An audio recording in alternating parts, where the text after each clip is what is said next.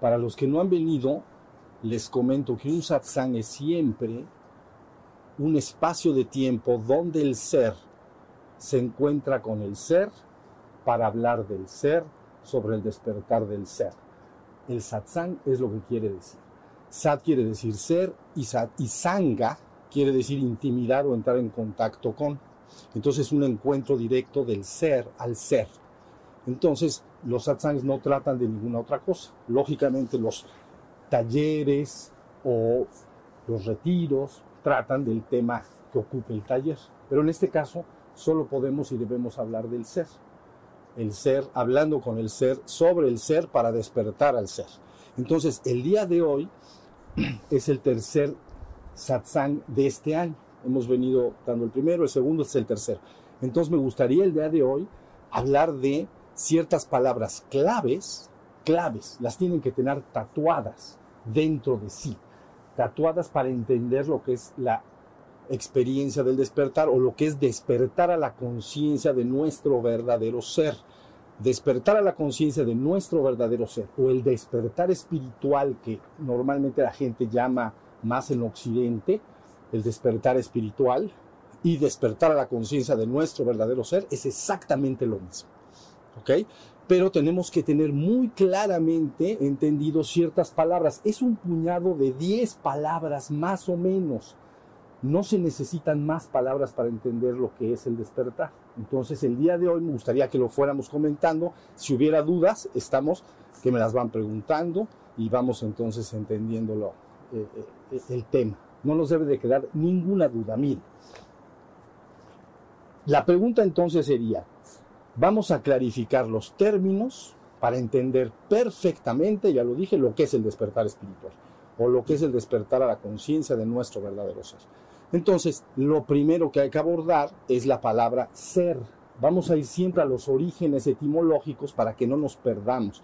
Cuando uno dice una palabra, esa palabra siempre tiene un origen etimológico y es la forma en que no nos perdemos. Por eso la ciencia normalmente cuando pone palabras al ser humano llama Homo sapiens. es una palabra de origen latín, latino. ¿Por qué? Porque entonces todo mundo entendemos lo que quiere decir. Ser humano quiere decir Homo sapiens, traduces la palabra al español y entonces nadie se puede extraviar. La ciencia siempre tiene que remitirse al, al origen etimológico. ¿Estamos? Entonces yo traje las palabras claves y las tengo aquí para que las vayamos revisando. ¿Estamos? Mire, la primera es ser. Ser.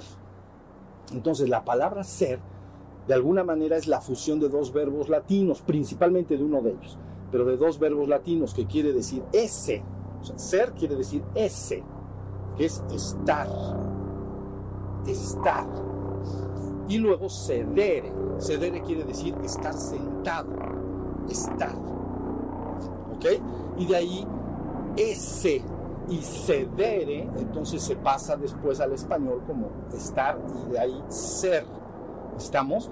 Pero entonces, lo más importante de esto es que si llevamos esa palabra a, por ejemplo, presencia, entonces encontramos prae ese, presencia. Prae es delante y el otro es estar, estar delante, estar presente. ¿Estamos? Entonces, lo que está indicando esto es que el ser siempre tiene que estar presente. Pero van ahorita a ligar presente con estar consciente, no nada más es estar presente y no consciente. ¿Estamos? Por eso se dice, cuando se dice presencia, o se dice vive en la presencia, vive siempre en el ser, vive en el aquí y ahora. O sea, porque la palabra quiere decir es, es delante el, estar delante, estar. Entonces, esto quiere decir que la presencia tiene que estar presente. Esto parece una redundancia, pero no lo es, porque luego se dice, para que la gente entienda, se dice, vive presente en el presente. Entonces, la frase todo el mundo la entendemos. Vive presente en el presente, no vivas ausente. Entonces, presente en el presente, lo que quiere decir es que la el segundo presente se está refiriendo a un tiempo, pasado, presente y futuro, ¿no? El, segundo presente de la frase, vive presente en el presente. Entonces, ese presente es dos, se está refiriendo al momento aquí y ahora, porque está ubicando el tiempo. Está diciendo, no vivas en el pasado, no vivas en el futuro, vive en este presente que está acá. Pero dice, vive presente en el presente. Entonces, estate, del, estate delante del aquí y ahora, siempre. No vivas ausente. Entonces, esa es otra palabra que es importante. Porque ausente lo que quiere decir, aquí lo debo de tener, bueno, no lo tengo, pero, pero lo sé. Entonces, como, no está acá, lo sé. Es ausente, es fuera de. Es ab, en la palabra en latín, ab, ese, nuevamente. Ab, ausente viene de ab, ese. Entonces, estar, ab, no, es au, nosotros decimos ausente, ab, fuera de. Entonces, estoy ausente. Entonces, cuando las personas viven en su vida diaria, fíjense muy bien, y se mantienen normalmente en su mente, obligadamente están fuera del presente. Porque la mente siempre es un tiempo. La mente por fuerza ubica un tiempo-espacio. Entonces es, si te pregunta algún amigo, ¿a dónde vas a comer hoy? Fíjate bien. Entonces dices, ah, a las 3 de la tarde quedé con mi familia en mi casa o en tal lugar. Entonces estás ubicando un espacio y estás ubicando un tiempo, ¿no? ¿Qué hiciste ayer? Ah, pues es que ayer hice tal o cual cosa. ¿Ya vieron? La mente siempre está moviéndose dentro del tiempo-espacio. Entonces, ahí tenemos que el ser es absoluta presencia. Pero Tres son las claves para entender bien lo que es el ser. Tres palabras. Esas sí se las tienen, todas se las van a tatuar. Pero esas tres más. Y luego las otras que serán unas siete por ahí también. Entonces, la otra es conciencia. Conciencia. Porque esencialmente el ser es conciencia. Porque yo no puedo estar delante de, o sea, ese, estar delante del sol, ¿no? Presente, ¿Se acuerdan? Praese, estoy delante, estoy delante, estoy presente, pero estoy presente delante del sol o delante del viento que me está golpeando. ¿Sí se entendió? Entonces, necesaria y forzosamente, el ser se tiene que estar dando cuenta de eso. El ser esencialmente tiene que ser conciencia. Podríamos distinguir, aunque la piedra es un ser que se da cuenta de algo, pero no se da en los mismos términos que yo estoy hablando en el ser humano. ¿okay? El ser humano se pone delante del viento que le golpea y entonces está presente delante de lo que me está golpeando, pero forzosamente me estoy dando cuenta. Entonces ahí nace la palabra conciencia a veces los hombres entendemos por conciencia algo así como la comparación entre lo que la gente llama el bien y el mal, ¿no? Soy consciente de que esto es correcto, esto es incorrecto, esto es bueno y esto es malo. Yo para nada estoy hablando de conciencia. Yo para nada estoy hablando de conciencia como hacer juicios mentales. Ahorita lo van a ir entendiendo muy bien, sino la palabra conciencia entonces viene de ciencia, con ciencia. Entonces, pero entonces ciencia quiere decir conocimiento, pero viene de una palabra anterior que es sire, que quiere decir saber. Entonces, saber, ¿ok? No interpretar, saber. Sé, me doy cuenta de algo, me doy cuenta de que el sol me da y, me, y si es muy caliente, me quema. ¿No? Me, da, me doy cuenta de que el, agua cae sobre mí y entonces me estoy dando cuenta. No hago una interpretación mental de ello, sino que la conciencia viene de saber. Sé. Sé porque, porque estoy dándome cuenta. Entonces la conciencia no es más que un darse cuenta. continuamente me tengo que estar dando cuenta de todo. Entonces, no puedo desligar el ser de la conciencia, porque no puedo estar presente en algo. Miren cómo se mueven el viento. ¿Ya vieron? Atraviesa las hojas de los árboles. Eres consciente. No te, podrías pensar cualquier cosa. Es que estos vientos vienen de la corriente del Golfo, como ahora usan mucho, ¿no? Entonces ya la, pero eso es otra cosa, es un conocimiento de la mente. Lo vamos a hablar un poco después, para que diferencien ustedes muy bien. Pero el saber que yo estoy hablando es un darse cuenta en la inmediatez de la hora, todo el tiempo. Entonces, ser y conciencia, imposible de separar. Si estás en el ser, estás presente. Si estás presente, estás delante de, estás delante de el sonido, me tengo que dar cuenta. ¿Ya vieron? Si yo me abstraigo, me salgo de ahí, ahorita vamos a investigar más estas palabras, me salgo, me meto en mi mundo mental, puede ser un mundo mental porque tengo que trabajar y tengo que planear algo, entonces me salgo de esa estar en la presencia. Si, estamos hasta ahí, la conciencia no puede desligarse del ser, no puede. Ser y conciencia son lo mismo, por eso tu verdadero ser, pero ya ah, posiblemente hablaremos más adelante de esto, esencialmente tu verdadero ser es conciencia.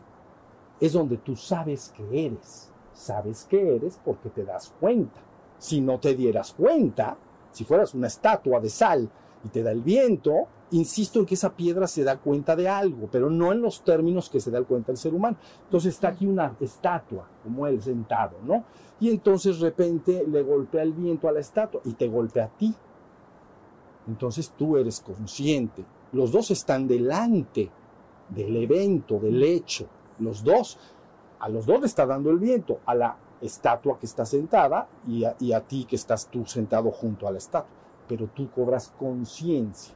Entonces tu ser está absolutamente presente. ¿Ya se entendió? Vive presente en el presente. Estate delante del aquí y ahora, en el presente para ubicarlo contra el futuro y el pasado. Si más o menos está. No vivas ausente.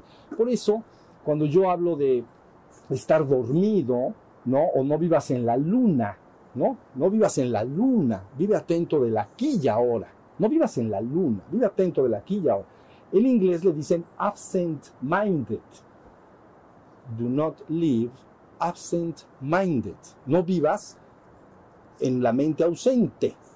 Vive en el aquí y ahora. Porque los americanos, si tú les dices, don't live on the moon, no te van a entender bien.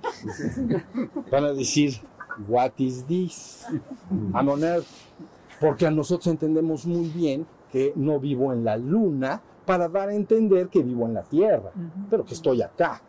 ¿No? Cuando alguien se estás hablando, se está distraído, y digo, oye, estás en la luna, préstame atención, para allá vamos. ¿Hasta ahí hay alguna duda de esto?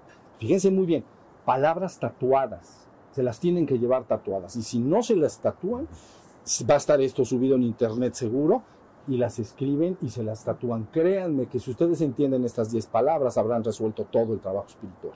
Todo. Bueno, luego resulta que entonces el ser humano tiene esa capacidad de darse cuenta, porque tu ser se da cuenta. ¿Estamos? Mi ser se da cuenta. Ahorita se da cuenta que el cuerpo está sentado, no se da cuenta que el cuerpo está sentado, sí se da. ¿Y cómo te das cuenta de que el cuerpo está sentado? Utilizas la capacidad de darte cuenta, ya la tienes pero necesitas una facultad que tú diriges de un lugar a otro para irte dando cuenta de cosas. Y le llamamos atención. Entonces, si yo te digo, date cuenta de que tu cuerpo está sentado. Entonces, es como decir, presta atención a tu cuerpo sentado. Entonces, presto atención y me doy cuenta de que el cuerpo está sentado o está parado. Ahorita no hay nadie aquí parado. ¿no? De pie, pues, de pie. No está de pie, está sentado. ¿Estamos? Y me puedo dar cuenta con mi atención. Entonces ya tenemos esas tres palabras, para que vean, son la hiper, super clave. Ser, conciencia y atención. La palabra atención tiene su origen etimológico. A tener. ¿Ok? Tener es retener, es coger. sostener, atrapar. Eso es tener, coger. De ahí utilizamos tenedor, ¿ok? Herramienta o instrumento para atrapar la comida. Es un tenedor, porque el dor es para hacer la función de retenerlo. Entonces, retenedor. ¿Ya vieron? A tener. Entonces, cuando tú dices atención, estás diciendo a tener. A es el acto de hacerlo. A, hazlo. Y tener, cógelo. Entonces, eso lo haces no con tus manos, lo haces con tu conciencia. Pero tienes no solo la capacidad de ser consciente, tienes la facultad de dirigir la conciencia según te convenga y quieras. Entonces yo les digo, presten atención al pájaro que canta. Entonces, inmediatamente, a los pájaros que cantan. Entonces, fíjense bien, llevas un porcentaje grande, de acuerdo a tus capacidades, vamos a suponer un 70% de tu atención, de tu conciencia, perdón. El 70% de tu conciencia la tomo y la dirijo al canto de los pájaros. ¿Ya se fijaron? Y un 30% no, no, no lo puedo llevar completamente, sino ya me abstraería de todo lo demás, ya podemos hablar de eso. Entonces, puedo oír el canto de los pájaros, pero si me golpea el aire en la cara, también lo siento. Menormente, porque yo estoy atento del canto de los pájaros. Voy, busco estar atento. Eh, ahorita está un viento muy ligero, lo pueden sentir, por este lado está llegando. Entonces, yo puedo sentir, eh, yo estoy sintiendo. Entonces, si yo me concentro, voy a estar atento nada más del viento, de ninguna otra cosa. Voy a estar atento, voy a cogerlo con mi conciencia, lo voy a atrapar. Entonces, nada más me importa. No estoy atento de mi cuerpo, no estoy atento de los sonidos, de los pájaros, ni de las personas a mi alrededor. Yo estoy atento del viento. Entonces, ¿ves? Puedes usar esa facultad y, estás ahí y te puedes quedar mucho tiempo. Idealmente diriges la vista a algún punto y entonces te quedas así. Para, pero no abstraído o distraído, sino para fijar el punto en no estar viendo todo así, sino ves en un punto y nada más estás sintiendo y sintiendo y sintiendo. ¿Ya vieron? Entonces, ¿qué, ¿por qué estoy hablando de esto? Porque resulta que si la persona quiere despertar a la conciencia de su verdadero ser, y resulta que si tu verdadero ser es conciencia, síganme en esto, y resulta que para desarrollar la conciencia, para activarla, para que esté más presente aquí, utilizamos la facultad de la atención. Me ejercito mi atención. Al ejercitar mi atención más y más y más, entonces cada vez mi conciencia se está prendiendo más y más y más en el aquí y ahora, en el momento presente. ¿Sí se entendió? Entonces, por eso es que todos ustedes se dan cuenta que esencialmente para despertar se buscan dos cosas. Prácticas de atención y prácticas de fuego. Ahorita no, vamos a hablar de las prácticas de fuego, ¿estamos? Pero sí vamos a hablar de, de la atención. Contra más desarrollo mi atención con prácticas sencillas, me siento y estoy atento de los sonidos, eh, camino y estoy atento de mi caminar, hago postraciones y estoy atento de las postraciones que hago, porque todo es un juego. Pero en cada uno de esos actos yo tengo que estar involucrando mi atención, estoy cogiendo con mi, mi conciencia, coge lo que estoy haciendo. ¿Sí se entendió? Y entonces eso, esa atención empieza a cada vez estar más desarrollada es una facultad que, humana que todos tenemos. El despertar espiritual o despertar a la conciencia de nuestro verdadero ser es un acto bastante simple porque todos somos el ser. Nada más que como no se te atina decirte qué es el ser o qué es el despertar espiritual, entonces la gente puede estar perdida no sabiendo qué es. Pero en cuanto atinas y dices, ya entendí lo que es, entonces, ¿qué tengo que hacer? Tengo que estar siempre viviendo presente en el presente, no abstraído, no en la luna, ¿no? Alejado de el estar, sino tengo que eh, aprender siempre a estar. Por supuesto que en un momento me siento y quiero pensar en algo, o alguien me pregunta algo, utilizo mi mente. Todas mis facultades mentales están como un recurso que puedo usar en el momento que, que yo necesite. Entonces me dicen, oye, tal cosa que, que yo sepa, ah, pues oye, ¿cómo puedo llegar de aquí, eh, de este lugar en coche a tal otro lugar? Ah, pues mira, vete por esta avenida y luego ta, ta, ta, te sales, ta. No pasa nada. ¿Por qué? Porque, aunque no vamos a hablar mayormente hoy de la mente, pero es una de las herramientas de la mente, la memoria, ¿no? Y entonces puedo yo usarla y lo explico. Pero cuando termino, vuelvo al pasado. Ahora, quiero trabajar y imaginar, o quiero imaginar que, y planear un viaje. Es lo mismo, me siento y lo puedo hacer. Pero todas tus facultades mentales las utilizas entonces como herramientas. Ya lo he dicho, cuando comes utilizas las herramientas para comer. Cuchillo, tenedor y cuchara. Porque estás comiendo, son unas herramientas. ¿Ok? Pero ya que he hecho toda la operación y comido, tengo que dejar las herramientas. Ya no son útiles, eran herramientas. Ahora sí se entendió. Tu verdadero ser tendría que operar así. Tendría que ser siempre estar en, la, el presente, en el presente, con la conciencia aprendida y despierta, todo el tiempo. Eso le llaman un hombre despierto. Ahorita vamos a hablar de todas esas palabras. Y entonces, quiero pensar, lo. Ya acabé, como los cubiertos, los dejo y vuelvo a la hora, a la ya. Ahora sí más o menos está la idea. Entonces, ahí tienen el, en relación a, a, atención. Una palabra que es de gran utilidad unida a la atención es lo que le llaman alerta. Alerta. ¿Ya viste? Atención es una facultad para dirigirla. La dirijo acá, la dirijo acá, porque estoy cogiendo algo. Mira, escucha el agua que corre. Entonces llevas tu atención al agua que corre. La coges, coges el sonido. ¿Ya viste? Pero a base, síganme en esto. Mira mi vida. Una vez que entonces has ejercitado la atención más y más y más, llega un momento en que pasa algo extraordinario. Se prende la luz de la conciencia. Y entonces resulta que todo el tiempo te estás dando cuenta de todo de todo. Es decir, estás aquí sentadito y ya está, no tienes que, la dirección de la atención fue un ejercicio preliminar. Lo puedo seguir haciendo si quiero, pero fue preliminar para entender cómo debo de estar con la conciencia despierta. Pero ya que se logra, fíjense bien, estoy sentado en este lugar y mi atención se prende como una luz, ilumina todo fuera y dentro de mí. Entonces, esta conciencia ilumina todo fuera, dentro de mí. ¿Qué va a iluminar lo que aparezca en la esfera de la conciencia? Es decir, si yo estoy acá y aparece en la esfera de la conciencia un canto del pájaro ese, ¿ya lo están oyendo? Ese chiquito. Entonces, está en la esfera de la conciencia. Luego entonces me doy cuenta de él. Pero que si se calla, no está en la esfera de la conciencia. Y ya. Ahora imaginemos un estado que te metes a un salón hermético y no oyes nada. Es un ejemplo con relación al sonido. Entonces, ¿de qué estoy atento ahí si no hay sonidos? Pues estoy atento del silencio. Pues es lo que hay. ¿Qué apareció en la.? Porque tú dices el silencio no es nada. No, si el silencio sí es. El silencio es silencio. Entonces, si yo me. Es una cámara hermética y entonces me encierro, ¿no? A hacer una práctica. Y digo, no, aquí sí no entra ningún sonido.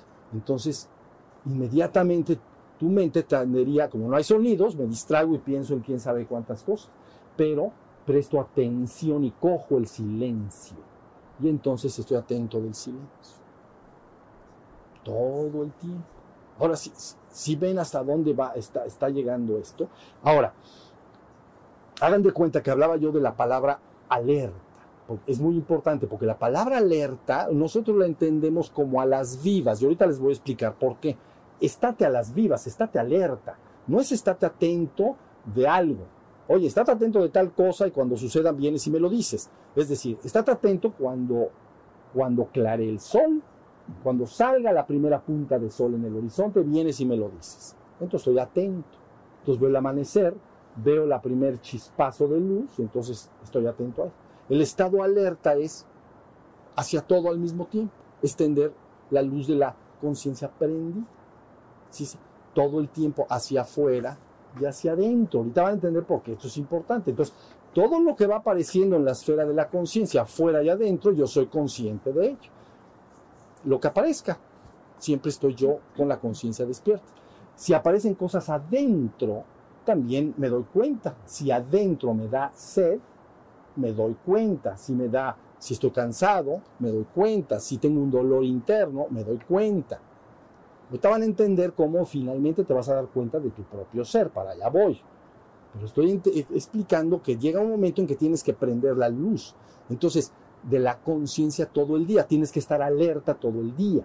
Por eso en la psicología moderna todo cambió, por cierto, a raíz de las traducciones de libros de Oriente, y se utilizó por primera vez la palabra awareness, alerta.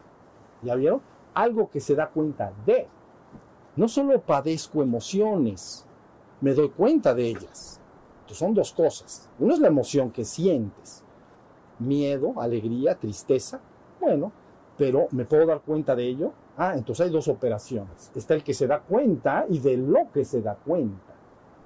Entonces ya en la psicología más allá de la mente, empiezan a hablar de un awareness, un estado de alerta, de un ser que se da cuenta de todo ello. Y nace la psicología transpersonal, porque hay algo por encima de la mente que se da cuenta, no solo del exterior, sino de las operaciones de la mente adentro de mí hay operaciones mentales o de los seres humanos. Todos somos seres humanos, todos tenemos operaciones mentales. Entonces puedes pensar, imaginar, puedes sentir emociones, ¿no? En la mente. Pero nada más sucede eso. No te das cuenta de ello. Nada más lo padeces. No, es que sí me puedo dar cuenta de que estoy triste. Ese que se da cuenta, ese es tu verdadero ser que está siendo consciente de esa emoción de tristeza en un momento dado, ¿entienden? Al, ratito ya está alegre, luego tiene miedo, luego tiene tristeza, luego celos, y ahí nos andamos dando de bolas, ahí andamos por la vida. Pero finalmente lo importante es que entiendas que hay algo aparte de las operaciones de la mente. Hay algo aparte del mundo que tú llamas material. El sonido de un pájaro, el río que corre, el sabor o el aroma, el aroma de una flor o de cualquier objeto, el sabor de las cosas, eso lo llamas tú material. ¿Ok? Hay cosas materiales. Bueno, sí, pero luego hay cosas psíquicas, porque tengo emociones, tengo estados de ánimo, a veces estoy con mucho ánimo, bien alegre, pensando que me va a ir muy bien y luego me entra algo de miedo, me pongo más triste, ¿sí entendieron? Ah, es que hay operaciones físicas hay operaciones mentales, pero ¿quién es el que se da cuenta de todo ello? Ese es tu verdadero ser. ¿Sí, ¿Sí estamos? Esto es muy importante porque la palabra erta viene de su vida. Fíjense bien, su vida, pero también viene de ereyere, que quiere decir levantarse. Su vida y levantarse. Fíjense muy bien, su vida y levantarse, ¿no?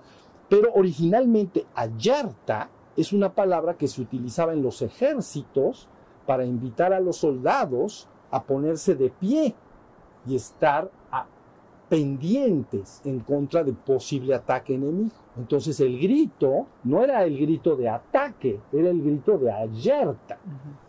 ¿No? Los soldados están más o menos están en sus cosas comiendo, hay vigilantes y ya hablaremos de eso también. Pero bueno, está el ejército están comiendo, preparándose, limpiando sus herramientas, sus armas, pues, y entonces de repente viene un grito de alerta. Entonces es parte porque nos van a poner una madrina. Entonces, ponte alerta, despierta. ¿Ves? Su vida y erguirse, deriguere. Ya lo vamos a ver hoy. ¿Ya entendió? Bueno, pues es como el hombre despierto, espiritualmente despierto o viviendo en la conciencia de su propio ser, es como vivir en ese estado de alerta, pero de manera natural, sin necesidad de, porque el soldado está en peligro de perder la vida. Entonces le dices, ponte alerta, que nos van a atacar. Entonces está en juego su vida. Pero tú tienes que estar en una actitud parecida sin que esté tu vida en juego, pero de manera relajada y tranquila. ¿Me están entendiendo lo que estoy diciendo?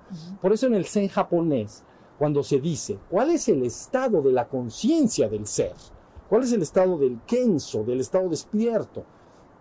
Y dice, se asemeja, el estado que debes de lograr se asemeja al de un espadachín que está peleando contra otro y está en peligro de muerte. Ese es el estado. ¿Entiendes? Tú vas a pelear con una espada contra otro y entonces imagínate el estado de alerta. Es total. No es, ah, este, déjame pensar. No, no pienses. Te la van a clavar. Entonces, aguas. Entonces, abusar. Entonces, alerta. Y no solo estás alerta, está bien dicho, del enemigo, del rondín de las personas, de los objetos alrededor. Porque tienes que estar peleando, es un ejemplo, pero en el Zen se utiliza mucho, ¿entienden? En el Zen japonés. Se, está, se estás peleando y te, te estás moviendo, pero una parte de ti de una manera extraordinariamente rápida y veloz tiene que saber si hay objetos alrededor de ti, si hay una piedra, porque me tropiezo y entonces pues ahí quedaste, ¿me entiendes? Entonces, un estado de alerta, ¿sí se entendió? Y entonces por eso finalmente se empezó a hablar de este estado de awareness, alerta. Ya le explicaré algo sobre esa palabra, cómo no, no me fue de utilidad finalmente para llevar el estado despierto, pero eso lo platicamos después. A latín. Bueno, entonces, hasta ahí, hasta ahí, dudas sobre esto. Llevamos ser, conciencia, atención, alerta, presencia. ¿Estamos? Todo está rondando alrededor de lo mismo. No es más que prender la luz de tu conciencia. En vez de pararte y caminar de un lugar a otro y meterte en tu mundo, uh -huh. ya sea pensamiento, yo le he dicho, dirigido, pensando en mis asuntos, mi trabajo, o en la luna distraído, no hago eso, sino que yo voy haciendo lo que estoy haciendo. Si estoy caminando en un corredor, estoy atento del caminar en ese corredor y estoy atento de, mi, de mis pies, cómo se desplazan, ¿Ya vieron? Estoy despierto. Por eso llamamos el hombre despierto contra el hombre dormido. Para allá vamos. Si estamos, ahora fíjense. Luego entonces, vamos a, a decir que cuando se habla del ser, necesariamente se habla de ti. Se habla del sí mismo. ¿Entiendes? O sea, tu ser, eso que está presente, ese que se da cuenta en ti, ese es tu ser pero ese ser que tú eres, el ser que verdaderamente eres, es el sí mismo. A veces le llaman el mí mismo, porque tiene su origen así latín, mí, ¿no? No me gusta mí porque nosotros ya en español convertimos el mí como posesión de algo. Mi casa, mi coche, ¿comprendes? Mi coche, mi, ropa, mi esposa, mi, como la es posesión de algo. Y por eso no me gusta mí mismo, porque sería como decir que hay algo que te tienes a ti mismo. Entonces el sí, el sí mismo. ¿Sí se entendió? Sí mismo. No el sí puede ser el mí mismo, porque es lo mismo. Decir es mí mismo, pero es sí mismo es no permite que te confundas entre como si dices mi coche o mi camisa. Es mía, porque esa es, pero está ahí. Aquí mí mismo sí entiendo que soy yo, pero si digo sí mismo, inmediatamente no hay forma de que me pueda mover de él. Entonces mi propio ser es mi sí mismo. Esta es la razón por la cual, fíjense muy bien, en Oriente al espíritu o al ser le llaman Atman, ¿no? En la India, como sabemos algunos, le llaman Atman, sí mismo. Allá no hablan de la palabra espíritu, hablan de dos palabras. Hablan de Atman y hablan de Sat, como Satsang. Cuando se refieren al Sat, es el ser, ¿no? Y cuando se refieren al, al, al espíritu, le dicen sí mismo, es decir, Atman, el Atman, el sí mismo. No hablan el espíritu. Por eso a mí me gusta mucho más, y por eso empecé esta plática hablando del ser, porque la palabra espíritu tiene grandes complicaciones para que nos podamos dar a entender, para entender de lo que se está tratando. Les digo que es lo mismo y al final se darán cuenta, pero la palabra espíritu no dice gran cosa, ¿no? Es, es espíritu así directo, directo, directo, no quiere decir, por aquí lo tengo, soplo o aire. Eso es lo que quiere decir. Entonces ya estamos un poquito complicados, porque su origen etimológico no nos sirve entonces nos complica. Me gusta, es mucho mejor utilizar la palabra ser. Bueno, entonces ahí vamos. La pregunta es, ¿cómo puede el ser humano despertar no solo en relación al, al exterior, no solo a lo que sucede dentro de él, sino a su propio e íntimo ser. ¿Cómo puede darse cuenta el ser humano de sí mismo, de cuál es su propio ser? Entonces, ya lo acabo de explicar todo. Tienes una facultad que es la atención. Entonces, la palabra exacta se llama ensimismarse. Ensimismarse. Quiere decir que llevo la atención. Fíjense la definición formal poner toda la atención, no, a ver, sí, poner toda la atención en lo que, fíjense bien la definición y luego lo que yo les voy a decir, poner toda la atención en lo que se hace o piensa hasta llegar a aislarse de todo lo demás, ensimismarse. Pero aquí dice poner toda la atención dirigir la atención no al canto de los pájaros, porque voy a hacer un, me voy a, voy a hacer un ensimismamiento, ¿no? Ensimismarse. Entonces, ¿cómo puedo darme cuenta de quién soy?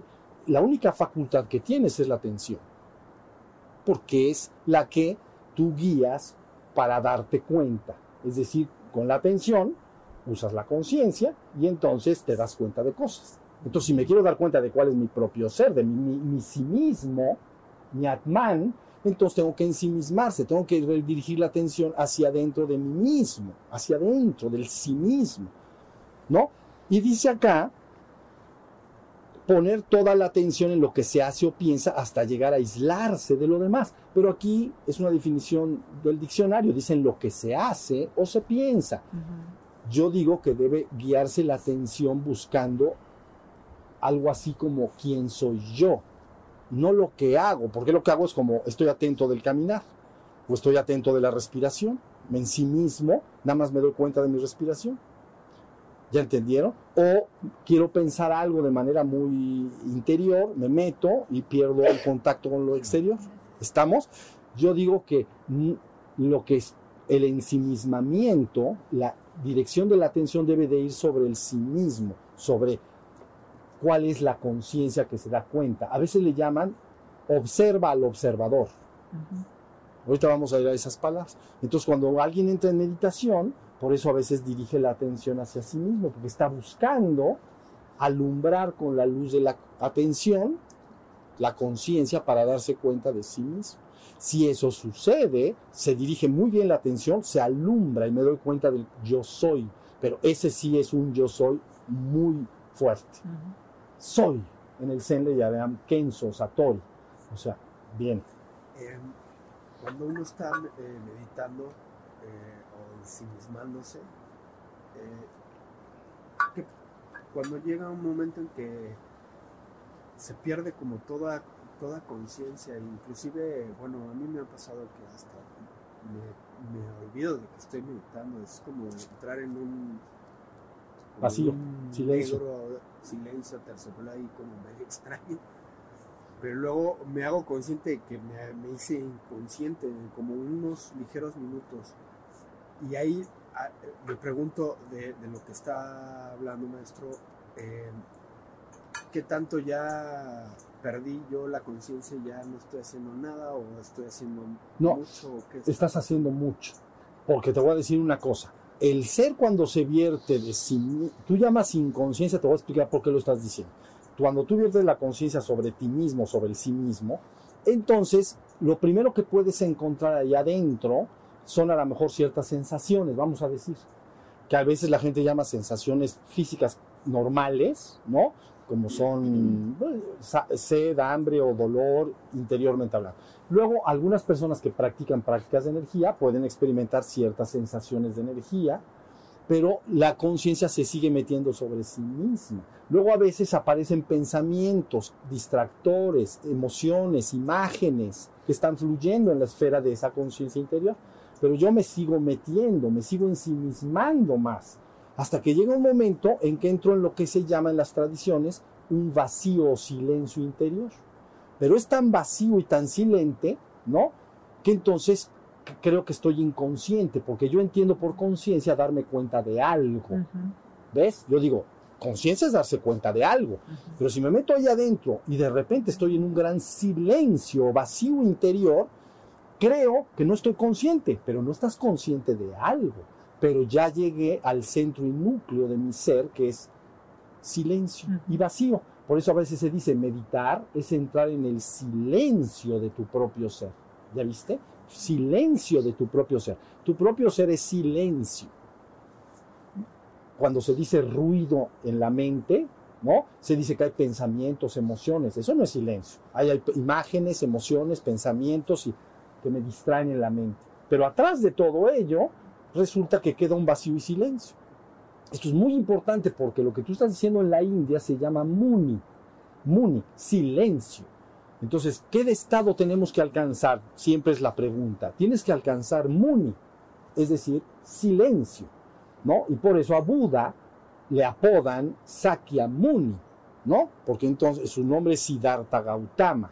Pero entonces resulta que Siddhartha Gautama pertenece a una tribu, que es la tribu de los Sakya, ¿no? Una tribu pequeña, ¿no? Entonces él, es, el silencioso de los Sakya, como si dijeras el silencioso de los tlaxcaltecas o el silencioso de los cholultecas, porque alcanzó Muni, alcanzó Nirva, Nirvana, Nir, extinción, extinción de los remolinos en la mente, no hay nada.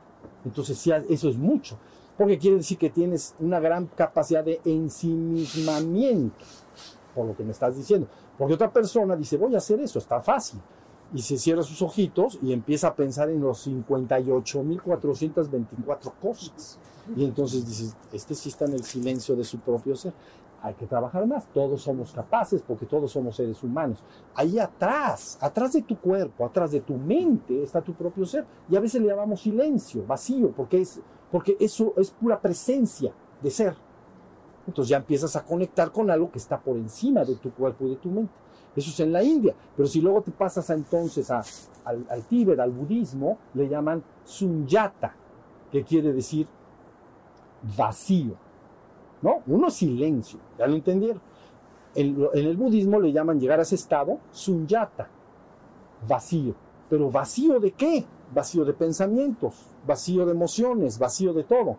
Entonces me meto y me recojo en el silencio de mi propio ser. Entonces ya estoy empezando a conectar con mi propio ser. Lógico, al salir de la meditación, entonces ese silencio cada vez también lo puedes traer más a la existencia, vamos a decir. ¿Ya viste? Porque a la hora que penetras hasta ahí, abres tus ojos y estás en ese silencio y vacío. Hasta que, y entonces queda la luz de la conciencia prendida. ¿Sí? ¿Sí estamos? Entonces, silencio, vacío, los místicos cristianos, nada.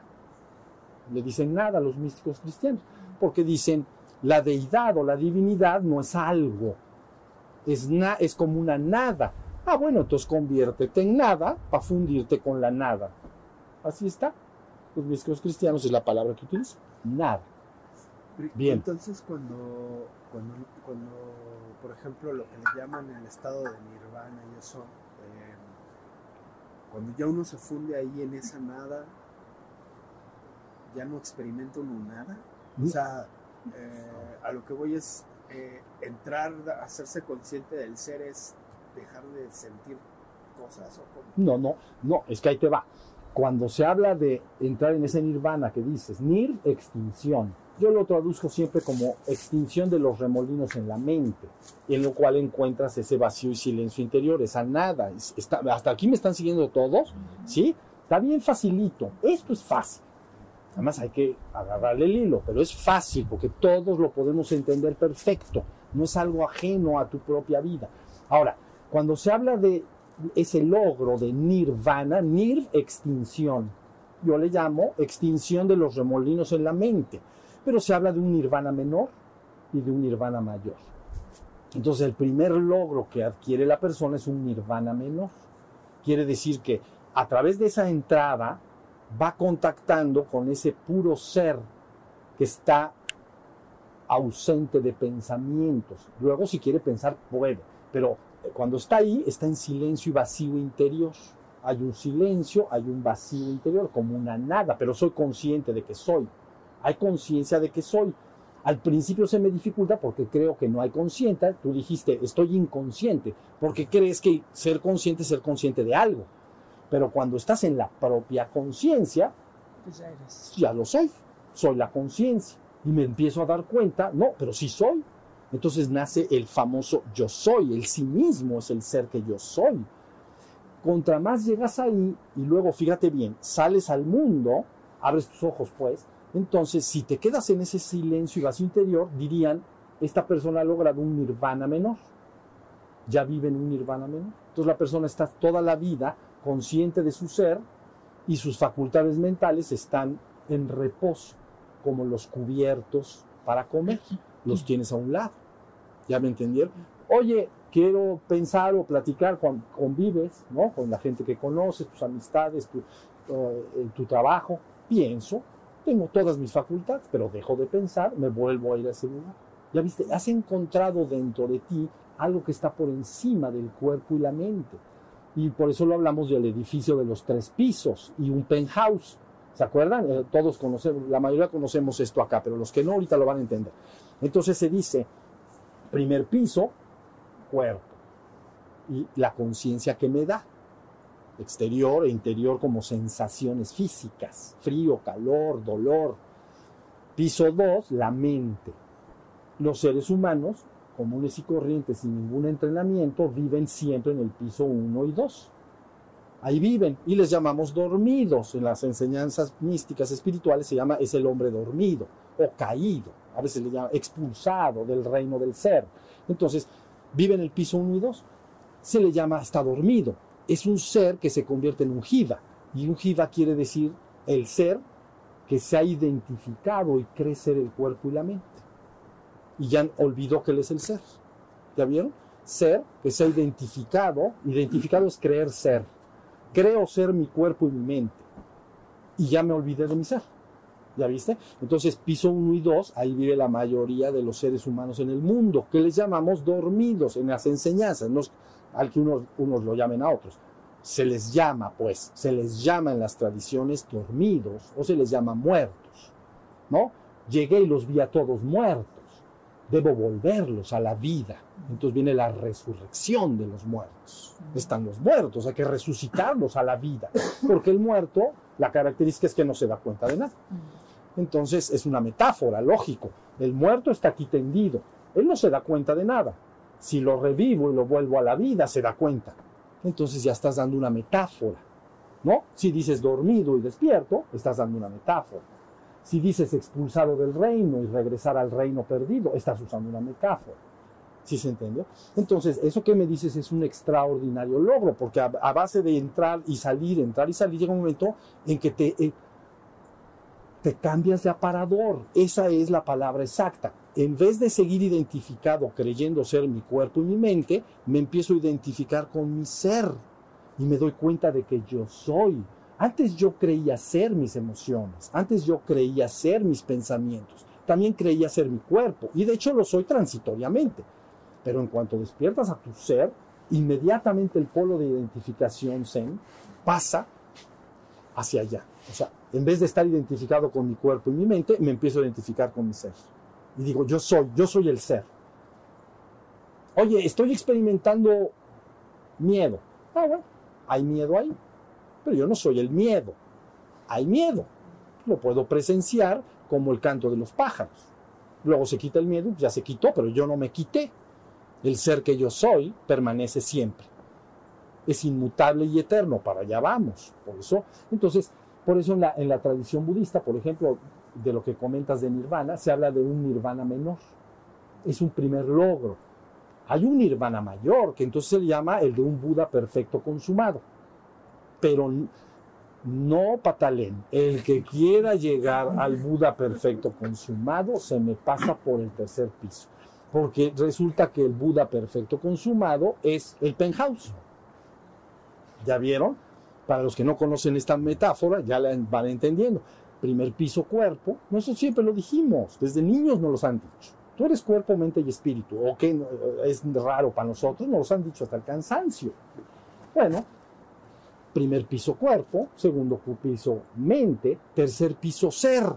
O espíritu, pues. ¿No? Luego viene, eh, todo eso está dentro de la existencia. ¿No? Aunque me han dicho que repito esto, lo voy a volver a repetir. La palabra existencia proviene de ex y sistere. Sistere es colocar y ex afuera. Ex afuera, contra in adentro, ¿no? Ex afuera. Entonces, todo lo que está colocado afuera y que yo puedo percibir por algún medio, por algún medio, está en la existencia. ¿Ya vieron? Está en la existencia, colocado afuera. Estos cuerpos están colocados afuera porque yo los puedo percibir. ¿Sí se entendió? Si aparece en tu interior una emoción de alegría, está en la existencia porque yo la puedo percibir y así sucesivamente. ¿Ya me entendiste? Entonces, pero resulta que arriba del tercer piso, imaginen una línea limítrofe entre la existencia y la trascendencia. Y la palabra trascendencia viene de tras, más allá de, más allá de la existencia. Entonces, ese es el logro de un Buda perfecto consumado. La primera operación, son dos operaciones las que debe uno lograr en su despertar espiritual. Uno, debe despertar a la conciencia de su ser en la existencia. Es decir, conocer ese tercer piso, que es el que me estás hablando. Una vez que me estabilizo ahí, seré guiado certeramente, certeramente para poder dar el paso y ir a la trascendencia. A esa sí es la divinidad, ese sí es, en el budismo le llaman Buda perfecto consumado. Los místicos cristianos le llamarían perfecta unión mística, porque he develado el misterio de todo. El misterio lo he develado, lo he destapado. Misterus, destapar. Mister, misterus, destapar el misterio. ¿Es lo mismo iluminado? Iluminación. La palabra iluminación y la palabra despertar es lo mismo, o porque, y, y la palabra ser y darse cuenta, todo es lo mismo. Cuando se dice iluminación, se está haciendo una metáfora de que cuando tú estás a oscuras, no eres consciente de nada. Y si prendes la luz, eres consciente. Entonces ya alcancé la iluminación, es decir, ya me di cuenta lo que soy como ser en la existencia. Estoy al del tercer piso para abajo. Ya en la existencia me doy cuenta lo que soy. Ya me di cuenta. ¿Ya vieron? Entonces, ah, ok. Entonces has logrado una iluminación, pero le llamamos menor, porque aún, aún no sabes que eres el uno y único ser que es y existe. No sabes que eres la divinidad. No sabes que eres el absoluto. No te has dado cuenta de ello. Pero estás iluminado, porque he iluminado con mi... Me hago... Si prendo la luz, soy con la conciencia se da cuenta de los objetos. ¿Estamos? Entonces, si me en sí mismo, como está diciendo Zen, y la atención ilumina mi propio ser, ya me iluminé. O sea, se iluminó mi propio ser. Con la atención lo iluminé. Me di cuenta de él. Entonces estoy iluminado, pero le llamamos, tienes razón, nirvana menor o iluminación menor. Luego vendría el trabajo posterior, pero hasta ahí vamos. Ibas a decir algo. Eh, lo, lo, que mencionó ahorita de, de, lo que está colocado afuera es de lo que yo puedo percibir por algún medio. Entonces, eh, cuando no percibo nada, soy. Eh, y, pero ya cuando uno es, ya no, ya no hay forma de percibirlo, ¿cómo se da uno cuenta? Mientras estés en la existencia, lo vas a percibir. Es decir, que tú puedes, lo primero es contactar con ese ser. El ser no lo puedes percibir, tu ser no lo puedes percibir, solo puedes serlo. ¿Ok? Porque eres el ser. El ser no puede percibirse al ser. El ser puede serlo. Puedes percibir lo que hay en tu mente, puedes percibir lo que hay eh, en el mundo exterior, pero el ser no, se, no percibe al ser. El ser se da cuenta de sí mismo, de que es, pero está en la existencia. Entonces, lo importante es que cada vez que tú entres y salgas, trates de estar el mayor tiempo posible con tus ojos abiertos, conectado con ese vacío que tú le llamas, con ese silencio de ser. Y entonces, pero en el pero claro que si te golpea el sol y te da calor en el rostro, lo vas a experimentar. Pero estoy en mi, estoy en mi ser, ya estoy en los tres pisos al mismo tiempo.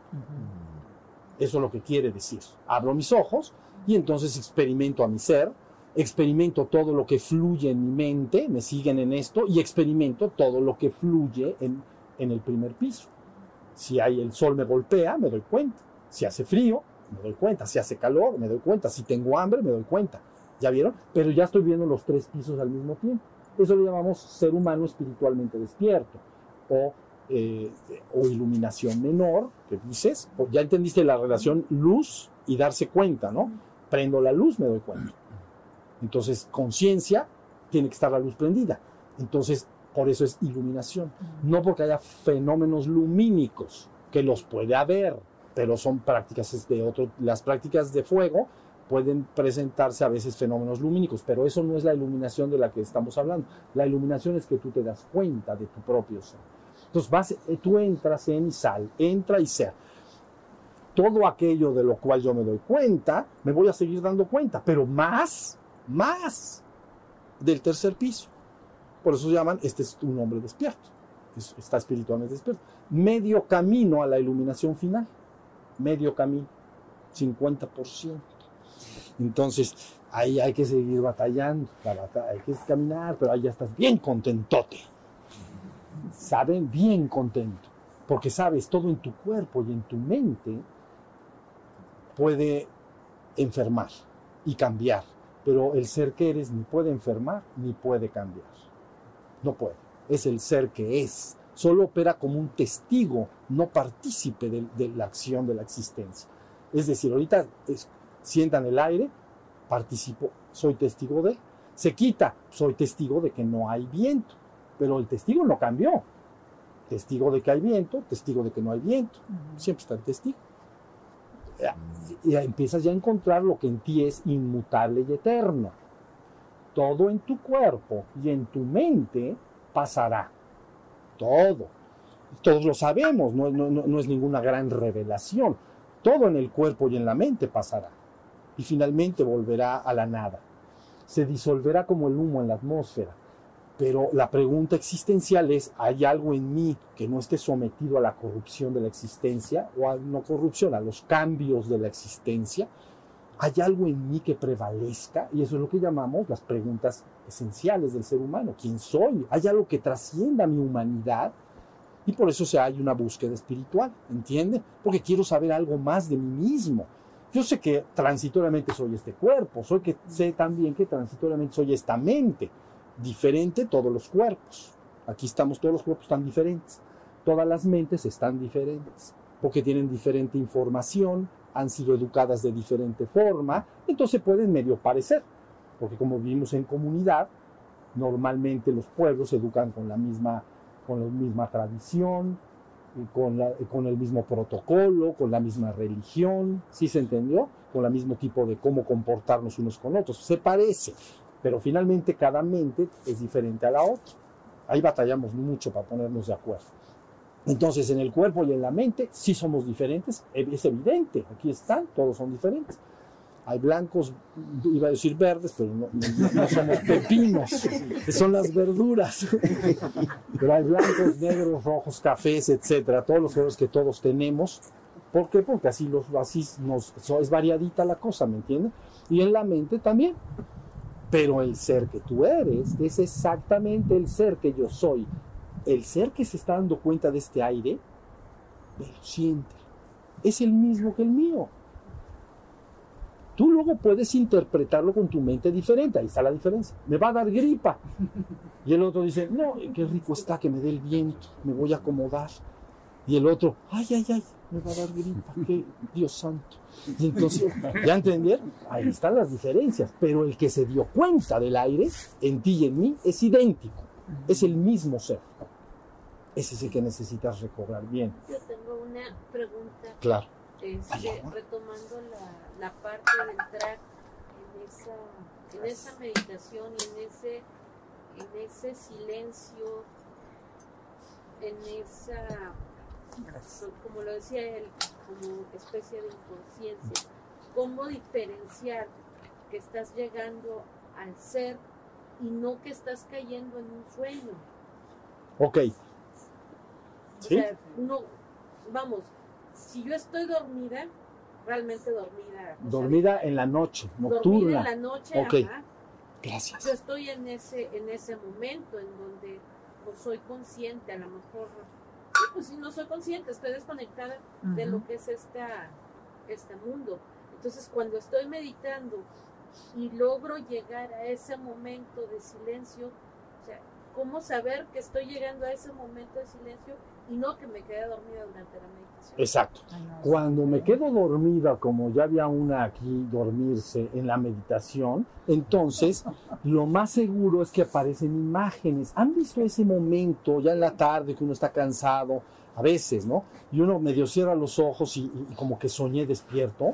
Es un instante, ¿sí lo reconoces? Sí, sí, sí. Cierro los ojos y, y- y aparecen ciertos movimientos de pensamientos, pero que no los generé yo, pero que es lo que yo llamaría medio tipo sueño. Bueno, lo importante en la meditación es que cuando uno se sienta, no tiene que aprender a no caer en el sueño. Uno diferencia, lo primero es que el sueño implica desguanzamiento. Entonces, lo normal es cabeceo, ¿no? Entonces, primera regla, estoy cabeceando, me estoy quedando dormida. Eso es lo primero, lo que físicamente vas a detectar. Por eso se pide que la persona esté sentadita como yo, así. Porque si agarras tu reposet, entonces dices, ahora sí voy a meditar en el silencio de mi propio ser.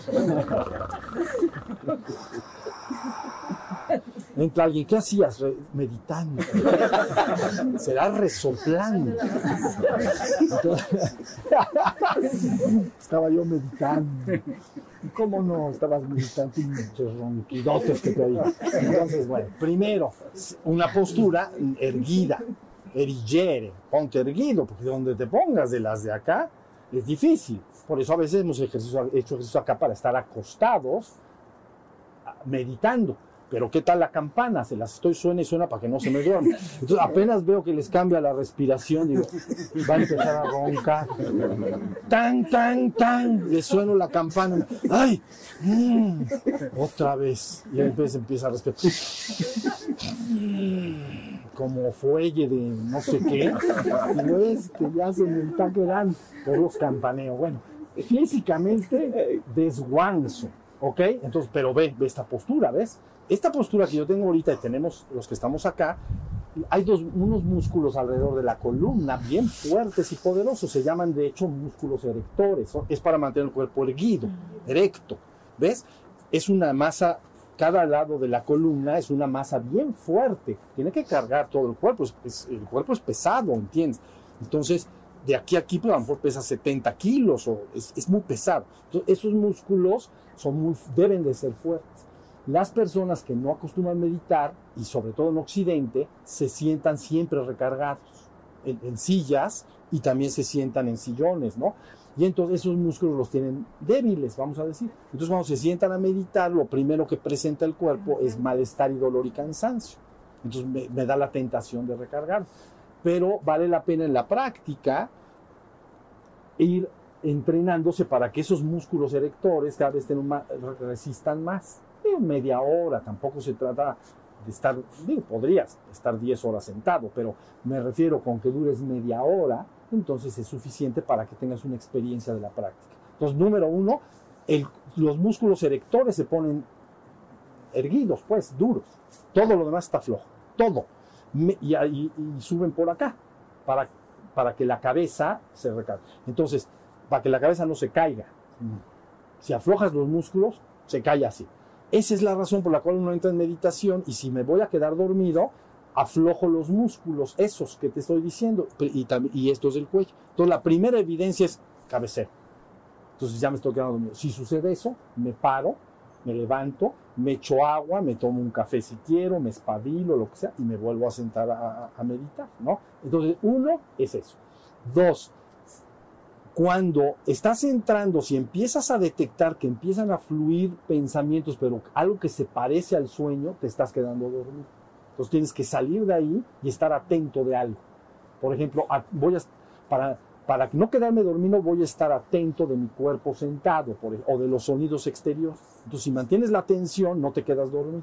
Si relajas la atención, entonces el, cerebro tiende a apagarse. ¿Ya vieron? Entonces me quedo, me entra el, ca-. Entonces, ¿cómo sé conclusión? Por el cuerpo tiene que manifestar algunos comportamientos de que estoy en- me estoy aflojando y la mente empieza a correr de una manera medio estoy seguro que la conocen y si no la conocen, cuando les suceda lo van a reconocer. Em- empiezo a sentir como, como que pasan unas imágenes, pero que llamo sueño. Entonces tengo que salir de ahí. Para salir, presto atención al. No puedes estar atento y dormido al mismo tiempo. ¿Entiendes? Entonces dices, me voy a estar atento de los sonidos. Aunque haya afuera coches fluyendo, mm, mm, a eso, ese es mi objeto de atención. Estoy atento de los coches que en la calle están pasando. Y entonces estoy atento a ellos. No me puedo dormir y estar atento de los coches. Para dormirme, tengo que dejar, relajar mi atención de los coches. Ibas a decir algo. Me- a mí me ha servido que cuando me estoy quedando dormido pongo mucha atención al mismo, al mismo sueño, o sea, a la misma sensación de, de quedarme dormido, como que llevo toda mi atención a, a, A ese ello. cansancio, a sentirlo. Y no te duermes. Y no sé, como que se va, se, como que se espanta. Es la- es lo- necesita un momento de relajación de la atención para pum caer. ¿Ves? Pero si estoy atento de que me estoy quedando dormido, esa atención me hace que no me quede dormido. Para poderme quedar dormido, tengo que relajar mi atención de ello. Entonces, pum, paso al, al- al- al- me quedo dormido. Si estamos, más o menos. Sí. Y es que también la Bien. pregunta va este, encaminada a que, por ejemplo, a mí me ha pasado que no sé distinguir si me estoy durmiendo o, o estoy entrando en este punto, porque cuando llego a ese, a ese, a ese nada, a ese silencio, a ese, si alguien me habla o si a- estoy con un oído por allá con la hija y mamá, pero no tardo un segundo en, en regresar, ¿no? Entonces, no, no puedo distinguir ahí si efectivamente caí en sueño O estás en el silencio. estoy, Bueno, al entrar ahí lo que tienes que hacer entonces verifica si la mente se está moviendo o, y, o que está en silencio. Ya viste que está en una nada, que está en un vacío interior, que está en, en paz, en o sea, reposo. la alerta sigue permaneciendo. El alerta tiene que estar. Sí, eso por es supuesto. La Ah, alerta está permanente. a fuerza. Estoy alerta de que hay silencio. ¿Ya viste? Entonces eso quiere decir que hay conciencia de, no me estoy quedando dormido. ¿Sí estamos? Entonces, bien. En ese, en ese aspecto a mí me ha pasado que estoy consciente de los ruidos, de mis sensaciones, pero al mismo tiempo me llega ese estado como de estar dormida, pero soñando, porque me doy cuenta de que hay como imágenes o pensamientos incoherentes de un sueño, ¿no? Que son Pero te das cuenta de ello, Ajá. está bien, está correcto. Lo importante es no perder conciencia. Mira, hay de eso no, bueno, hay la posibilidad de que una persona se meta en la cama y se quede en lo que entendemos como dormida y que sueñe, pero que, que se mantiene la conciencia despierta. Y estás toda la noche sabiendo que estás, que, está- que estás acostada, resoplando, o sea, respirando de una manera especial y que hay flujo de pensamientos, pero la conciencia permaneció. Entonces, lo importante es que la conciencia permanezca. No estoy diciendo que traten de llevar ahorita el estado despierto a, a la noche de, en, la, en la cama. Nada más estoy diciendo que puede suceder. Puede la persona acostarse y cuando se da cuenta dice, mi cuerpo ya está entumido. Eh, Una de las formas que sepas que tu cuerpo estás dormido es que no lo puedes mover. Porque es un sistema de protección, ¿entiendes? Porque si pudieras moverte y entonces en el sueño estás corriendo, te pones a correr. Entonces necesita el cuerpo estar trabado. ¿Ya vieron? Entonces, rigidez en el cuerpo, ¿no? Es uno de los síntomas. Resoplido, el- el aliento entra y sale de una manera con, como mecánica, o sea, demasiado automática. O sea, lo hace el cuerpo. ¿Ya vieron? Esa es otra. Y también puede estar habiendo esos flujos de pensamientos incoherentes. Pero si tú todo ese tiempo puedes observar eso durante ocho horas en la noche y luego sabrás cuando el cuerpo se despertó, entonces entraste consciente al estado de sueño y saliste de él. Pero es posible al estar dormido estar consciente y soñar. No. Sí, bueno, sí, porque puedes observar que hay un flujo de sueño. La otra es lo que la gente entiende soñar, no me doy cuenta de que estoy soñando. Pero ¿Sí sí, entendieron? Si no me doy cuenta de que estoy soñando, entonces es estoy durmiendo, estoy soñando. Pero si me doy cuenta de que estoy soñando, ya está la conciencia dándose cuenta del sueño. Pero uno es capaz entonces en el sueño de actuar. podrías alterar el sueño, pero no quiero entrar mucho en eso porque se relaciona con los fenómenos fuera del cuerpo, y los viajes astrales y todo. A mí lo que me interesa es que entiendan que sí puede haber la posibilidad de quedarse dormido en la cama y tu conciencia puede quedar despierta. No, no es el logro que yo quiero que tengan. A mí me interesa que lo hagan en vigilia, es decir, durante la vida diaria, que desde que te despiertas en la mañana hasta que te acuestes en la noche, estés en la presencia. Eso es lo que me interesa. Y tú me, esto que estamos ya yendo poco a poquito nos va a llevar a los fenómenos paranormales. Entonces, que, entonces ah, porque siento consciente ahí, también entonces me puedo tener un viaje astral y todo eso, pero eso no me interesa a mí nada. A mí me interesa el despertar. El despertar, porque puedes andar volando en el viaje astral igual de dormido que, que-. Entonces, hay que, lo importante es despertar, pero sí se puede. ¿Entiendes? Te da, porque es un fenómeno de darse cuenta. Si me do- ibas a decir tú algo, reserva tu pregunta. Hace, ¿Ibas a preguntar algo? Sí, pero ya, ya me la contesté. ¿Ya te la contesté? Ah, muy bien, mi vida. Entonces, la idea, la idea es que se puede, sí se puede. Puedo entrar, darme cuenta que el cuerpo está dormido, darme cuenta de, de que estoy soñando. Toda la noche viéndolo. El principio del sueño lúcido, ¿no? Es cuando dicen Es que el no principio del descansas. No, es el ese es un principio del sueño lúcido. No, el cual no descansas cuando estás soñando de manera muy inquieta, pero no te das cuenta. ¿Ibas a preguntar algo? No se preguntar un comentario sobre funcionamiento neural. Mi trabajo es neurofisiología. Desde la neurofisiología se pueden entender cada una de las fases, se pueden, se pueden analizar y se pueden estudiar. Entonces, si nosotros dividimos básicamente en actividades cerebrales, la más lenta, si la, Gamma. si lo medimos en frecuencias, en la delta. La frecuencia delta es cuando prácticamente estoy completamente perdido, que estoy completamente dormido.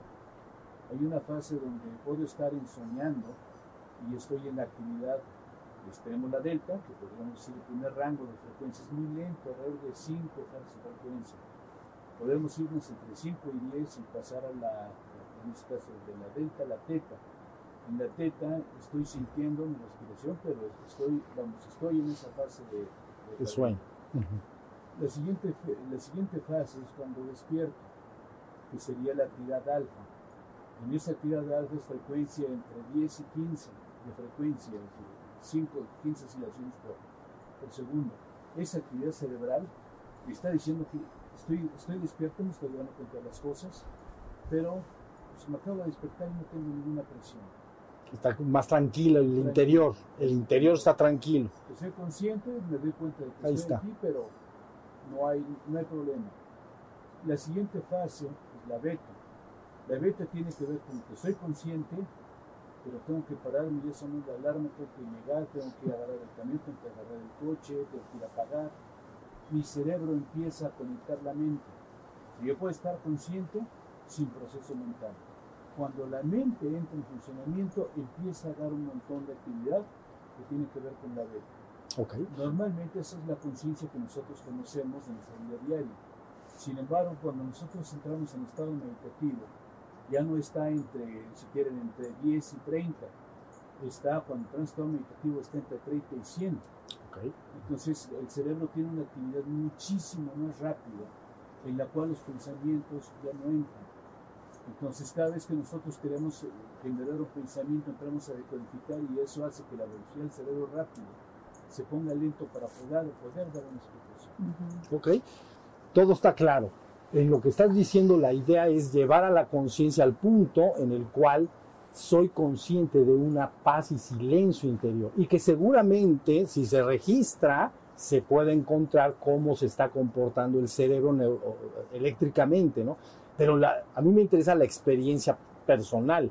Esa, por supuesto, ha ayudado muchísimo para que las gentes a veces quieren meditar, se conectan a algo, ¿no? Y entonces buscan para ir aprendiendo dónde estacionarse. Pero la experiencia que uno debe de tener de, de esto, independientemente de que si es beta, alfa, lo que sea, es que permanezca la conciencia y haya silencio y vacío interior. Eso, ese es el estado totalmente logrado de un nirvana menor. Eso es lograr un nirvana menor. Está mucho más cerca de nosotros de lo que nosotros creemos, porque cuando la gente habla de nirvana, se habla de algo Miren, aquí la cuestión espiritual en Occidente habla del cielo, pero el cielo lo traspasa norma- normalmente se entiende como posterior a la vida, vamos a decir, ¿no? El cielo posterior. En el Oriente se habla de lograr un nirvana en vida, ¿no? Un nirvana aquí en el mundo. Entonces, ese nirvana en vida lo que quiere decir en, Occidente, en términos occidentales es des- en orientales, despierta y entra en ese vacío y silencio interior. Te darás cuenta que ahí tu mente no está y si no está en ese momento, tampoco te puede atormentar. No están tus preocupaciones, ni tus angustias, ni tus tristezas. ¿Ya vieron? Entonces se asocia ese estado a un profundo vacío y silencio interior de paz. Entonces por eso estoy en un nirvana, un poquito la idea, un estado un poco paradisiaco, vamos a decir. ¿Sí se entiende? Y uno lo ubica. Tú dices, estoy en un purgatorio, en términos que nosotros entenderíamos, o estoy en un infierno, cuando estoy lleno de preocupaciones y lleno de, ¿no? O bien estresado, pero de repente entro en un estado de calma y paz, digo, esto es como un cielo, estoy en un paraíso, estoy, ¿ya se entendió? Entonces, esa es la idea. Miren, asocien otras dos palabras más para que entiendan bien cuando yo me refiero al ser y luego me refiero cómo puedes llevarlo a la trascendencia. Miren, una de estas palabras es testigo. ¿Ok? Testigo. Y el otro es observador. Pero miren, vamos a definir. Testigo. Persona que está presente en un acto o en una acción y puede explicar los hechos que ha presenciado. Es decir, persona que está presente en un acto o en una acción y puede explicar los hechos que ha presenciado. Ahora, si yo puedo explicar los hechos que he presenciado, es porque tuve que tener conciencia. Si no tengo conciencia como testigo, no puedo explicar los hechos que he presenciado. ¿Sí se entendió? Cualquier cosa, volvemos a la estatua y volvemos a ti. Si tú estás acá y empieza a haber ciertos sonidos exteriores, entonces eres un testigo, no partícipe, pero eres un testigo. Tú solo te puedes dar cuenta de esos sonidos, de los pájaros. Pero la característica es que te tienes que dar cuenta. La estatua de junto no se da cuenta. Entonces, al darte cuenta, te mantienes siempre como un testigo. Esto lo estoy reforzando porque el ser que tú eres, aunque está en la existencia, su actividad es inmutable y eterna, es decir, no tiene una actividad de cambio. Todo lo que cambia en ti está en el cuerpo y en la mente. Pero el ser que eres es testigo. Entonces, puedo ser ahorita testigo del- de, que hay luz. ¿Hay luz? Sí. Bueno, se hace de noche, soy testigo de que no hay luz, de que está de noche. Pero es el mismo testigo. No cambió el testigo, lo que cambió es la existencia. Porque la existencia es impermanente. Lo único permanente en la existencia es su impermanencia. Nada puede permanecer en la existencia. Entonces todo se está moviendo. Pero el testigo que tú eres es testigo de lo que hay en el momento presente. Cuando pasa, es de día, ya es de no, hace frío, ya hace calor, ya salió el sol. Ah, bueno, pero es el mismo testigo, no eres otro ser. No soy un ser dándome cuenta del frío, no soy un ser dándome cuenta del calor. ¿Sí me expliqué? Soy el mismo ser dándome cuenta del frío y del calor. Entonces empiezas a encontrar lo que se llama tu naturaleza eterna. Porque esto empieza por empiezas por darte cuenta que eres. Pero contra más entras a ese ser que está en vacío y que no se mueve, por eso se llama inmutable, no se muta. Me doy cuenta de que soy, pero no cambia. Siempre está igual. Si cada vez que entro yo a ese vacío y silencio interior es el mismo. Cuando entro en mi mente, no. A veces entro en mi mente, me doy cuenta de mi mente, a veces estoy alegre, pero luego estoy triste. Todo está cambiando en la mente. Pero cuando me recojo, me ensimismo y llego hasta ese silencio interior, me doy cuenta que siempre permanece inmutable y eterno. Empiezo a conocer lo que se llama tu eternidad. Y por fin lo que la gente llamaría espíritu. Ahorita vamos un poco para allá. Entonces, espectador es una palabra interesante para que entiendas que en los tres pisos de abajo, ¿no? En toda la existencia hay algo. Tú estás en la existencia, claro que estás, te estás dando cuenta de este escenario. Pero hay un ser en ti que tú eres, que aunque está en la existencia, diríamos que tiene hundidas sus raíces en la trascendencia. No está sometido a todo el cambio que sucede en la existencia. Lo está expectando, está como un espectador o como un observador de todo lo que sucede. ¿Ya se entendió? Entonces, ese es el que tienes tú que ir rafo- dándote cuenta que tú eres ese. Por supuesto que transitoriamente eres tu cuerpo y tu mente, por supuesto. Pero esencialmente, ese, ¿te acuerdan? Ese ser, esencialmente, soy el ser. Entonces tienes que ir advirtiendo que todos los cambios de la existencia y dentro de esos cambios está ese ser. Y ese ser permanece inmutable, por lo tanto es eterno. Entonces ya empiezas a despertar a tu naturaleza que le llamamos espiritual, etc.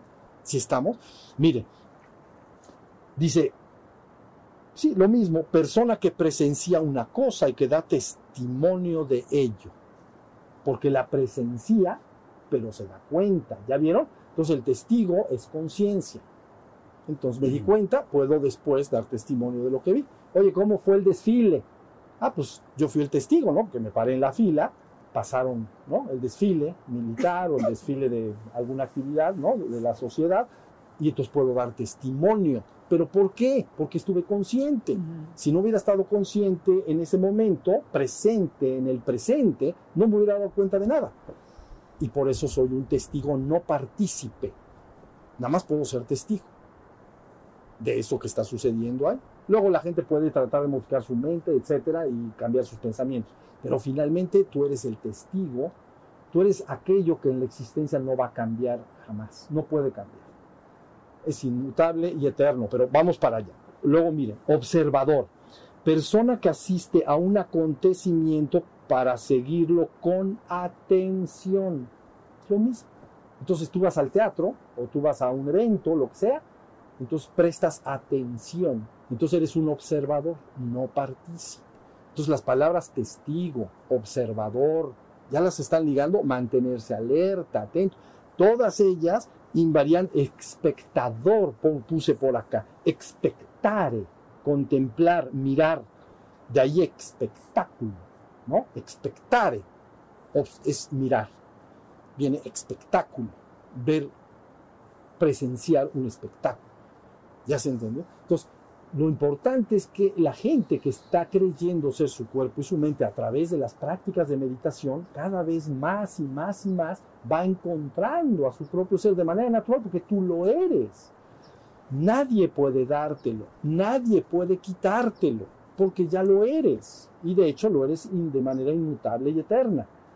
Bueno, pero si puedes no reconocerlo, no darme cuenta de que soy, sino creo que soy mi cuerpo y mi mente. Entonces todo el tiempo, toda mi actividad se relaciona con el cuerpo y la mente. Finalmente, efímero, transitorio y mortal. Todo lo que está en el cuerpo y la mente es efímero, transitorio y mortal, como el humo en la atmósfera. Pasará. Pero hay algo en mí que no pase, eso es lo que el ser humano está buscando. Entonces, el ser. El ser que yo soy. Y por eso le ponen con mayúsculas. Han visto que ahora últimamente cuando dicen yo soy, no el yo soy menor, no el, yo soy el ego, el, ego humano, pues, el, el, centro y núcleo de un conglomerado psíquico, según mi educación, mis creencias, mi religión, es el yo inferior, el yo menor. Pero hay un yo mayor, que le llaman yo soy. Ese es el ser que todos los seres humanos siempre están buscando. Si estamos hasta ahí, hasta ahí va la, la, la idea, no hay duda de esto. Entonces, toda tu práctica es muy sencilla. Debes de estar siempre atento. Cuando estés atento habrá conciencia. Cuando hay conciencia cada vez hay más conciencia hasta que llega un momento en que se prendió la conciencia. Ahora, ese ser que eres puede después llegar y irse al penthouse. Lo digo para redondear todo el programa de lo que se llama trabajo espiritual. Entonces, encima de los tres pisos que están en la existencia, hablamos de una trascendencia. ¿No? Y esa trascendencia es lo que la gente entiende como lo divino, ¿no? La divinidad. Entonces, esa trascendencia yo le llamé penthouse, porque si le pones cuarto piso, entonces quiere decir que está en la existencia. Entonces, para hacer una separación. Y le puse penthouse y no ático, ya lo he dicho, porque ático es una bodega para triques viejos. Y este no es un ático para triques viejos, es el penthouse, pero porque es el lugar más deseable, vamos a decir, Roof desde garden. el punto de vista. ¿Mande? Roof Garden. El roof garden, ah, tiene su roof garden y su terraza, todo. Todo dar. Entonces, tan pronto la persona ha despertado a su nirvana menor, inicia el trabajo y se le da la instrucción de vida y adecuada para que empiece su trabajo hacia el nirvana mayor, vamos a decir, o se llama maja para nirvana. O sea, al, baji- al chiquito le llaman nirvana, a secas, y nirvana menor. Y al mayor le llaman maja para nirvana. Maja es gran, para es más allá, y nirvana. El gran estado más allá del nirvana. ¿Ya viste? Pero como diciendo, el nirvana ya lo alcanzaste. Si tú estás atento, con la luz de la conciencia despierta, y en ese vacío y silencio interior, el tiempo que estás ahí, estás en un nirvana. Hay gente que está todo el día ahí, ¿entiendes? Todo el día. Y entonces, y piensa cuando quiere, pero en el momento que no quiere, pum, se pasa al vacío. Entonces ya está estabilizado en el nirvana menor. Entonces ese todavía tiene que ir al gran estado más allá del nirvana, donde ahí sí develas el gran misterio de la existencia, lo que verdaderamente es. Ahí lo que vas a experimentar es ser el absoluto. Eres el uno y único. Eres uno con todo y eres el todo. La frase que podría aplicarse sería yo soy todo y el todo en todos.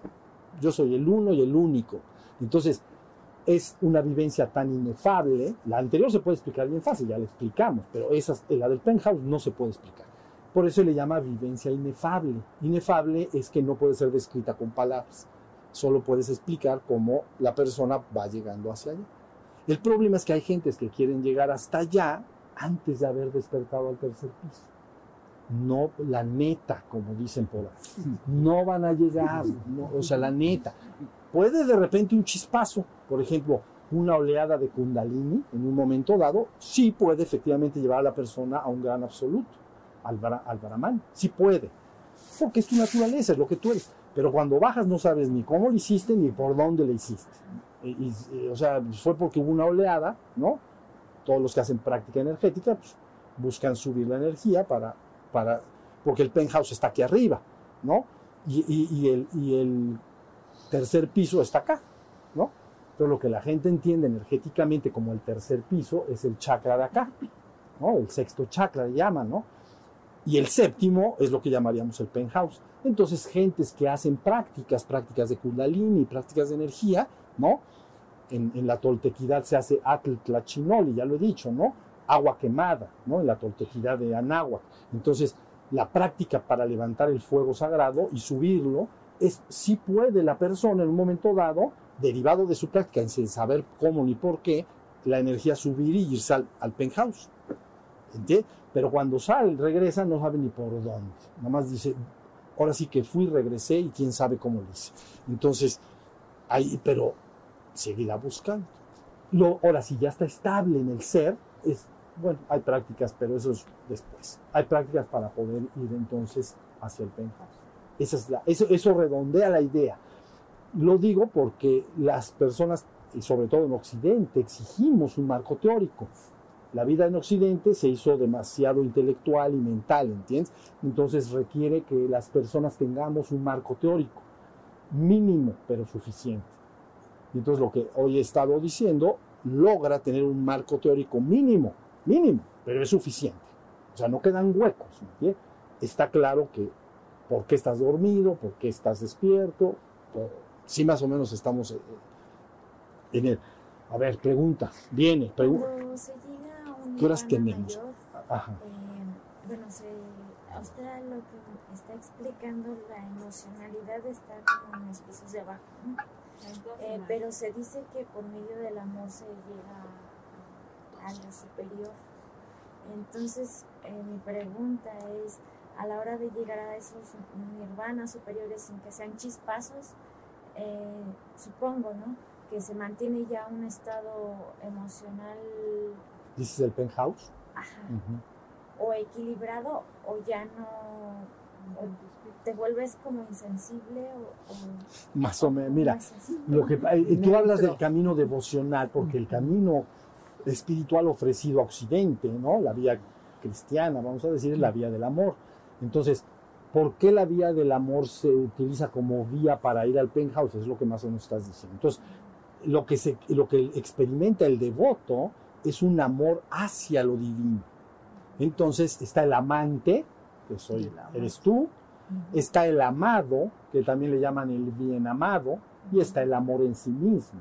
Entonces el amante ama al bien amado, ¿no? En el cantar de los cantares es diferente, es más bien el, el- el- el esposo y la esposa. Entonces la esposa está, es- alerta esperando que llegue el esposo, porque es como, ¿no? Un matrimonio. Pero la idea es que la experiencia de amar al bien amado y de querer ir con el bien amado, entonces hace que la conciencia y la energía vaya hacia el bien amado. Pero al ir hacia el bien amado, si entra y se funde con el bien amado, se hace en una sola cosa. Como una gota de agua lo hace con el océano. No puede separarse lo uno de lo otro. O sea, que eso mismo que se siente en la devoción ya se mantiene para siempre. te haces uno con la divinidad, sí. Pero es una vivencia que no debe tratarse de explicar porque es demasiado abstracta y entonces como que se siente. Es que eres la divinidad, pero utilizaste como vía y medio el amor. Por eso está en, el- en la mística cristiana, está la vía del amor y la vía del vacío. La vía del vacío es la otra que estoy explicando hoy, pero está la vía del amor, porque se sabe que el amor te lleva al objeto de tu amor. Si, si alguien está enamorado de su novia, y se para en la mañana un domingo, pues lo único que quiere es bañar, arreglarse, ponerse guapo y perfumado, y entonces va con su amada. ¿Ves? Te jala como imán. Entonces, algo parecido. Cuando tú sientes amor por se le llama, en términos espirituales, se le llama el bien amado. Entonces, cuando se experimenta amor por el bien amado, toda tu energía, toda tu conciencia busca entrar y, y fundirse con él. Una vez experimentado eso, a veces, bueno, en el tránsito, la persona regresa al estado de los tres pisos de abajo y, y entonces se queda picado. Quiere más. Y entonces, y a, y a veces hay sufrimiento porque no puede regresar al, al bien amado. Entonces, de ahí las palabras de Santa Teresa: muero porque no muero. Me muero de ganas de morirme para ir con el bien amado. ¿Ves? Es hermoso. Muero porque no muero. O sea, tengo tanto amor por el bien amado, ya lo vivió, ¿me entiendes? O sea, en, en las moradas está bien descrito esto. Entonces ya vivió esa fusión con lo divino. Entonces cuando se pierde, porque regresas a los tres pisos, vamos a decir, otra vez a la existencia, ya está el ser despierto, pero esa es una vivencia cumbre. Entonces hay el anhelo de regresar a él. Por eso cuando el ser se despierta, ya nada más, ya se fastidia. Siempre quiere regresar con el bien amado. No hay otro camino, ¿entiendes? Así como un animal tiene un gran llamado por la naturaleza, ¿no? Se le llama el llamado de la selva. Entonces, si tú agarras a un animal salvaje, digamos, que vive en la naturaleza y lo atrapas, interiormente tiene un llamado que no se lo vas a quitar. Si lo sueltas, se va a querer ir, como un pájaro, una, una águila, ¿no? La atrapas y la traes aquí a una jaula. Pero en cuanto la sueltas, su llamado hace que se vaya. ¿Sí se entiende? Bueno, pues tu verdadero ser, entonces, lo único que anhela es fundirse con el bien amado, que son las palabras que tú estás usando ahorita. Entonces, la vía, e- e- esta es, ¿sabes? Es, es muy, es simple, es una vía, es, es, es natural en el ser humano, porque el ser humano busca amar y ser amado, ¿entiendes? Y las vías de puro despertar son muy secas, como el zen japonés es muy seco, porque nada más quiere despertar la conciencia. Y las otras es, está involucrado el corazón, el sentir, ¿ya viste? Entonces es un poco más natural y familiar al ser humano. Y por eso muchis- el, el común de las personas siguen en la vía del corazón. Es la vía del amor. Porque es lo natural. Aquí en el mundo todos deseamos amar y ser amados, ser, sentirnos acompañados. Entonces, es, es un estado, pero que en vez de que es hacia el mundo, nada más lo viertes hacia la par- ¿ya vieron? Hacia la divinidad, vamos a decir, pero es muy familiar en nosotros. Amas a tu familia, amas a tus hijos, amas a tus amigos, amas a tu pueblo, o sea, mm, es, es, es natural amar a la gente que quieres, a tus amigos, ¿no? Entonces nada más se vierte ese, eso tan familiar que todos sentimos, lo empiezas a vertir hacia la parte superior. ¿Sí estamos? Entonces esa es la, esa es la idea. A ver, ¿qué horas tenemos? Porque si... Dos y cuarto, ¿qué hacen?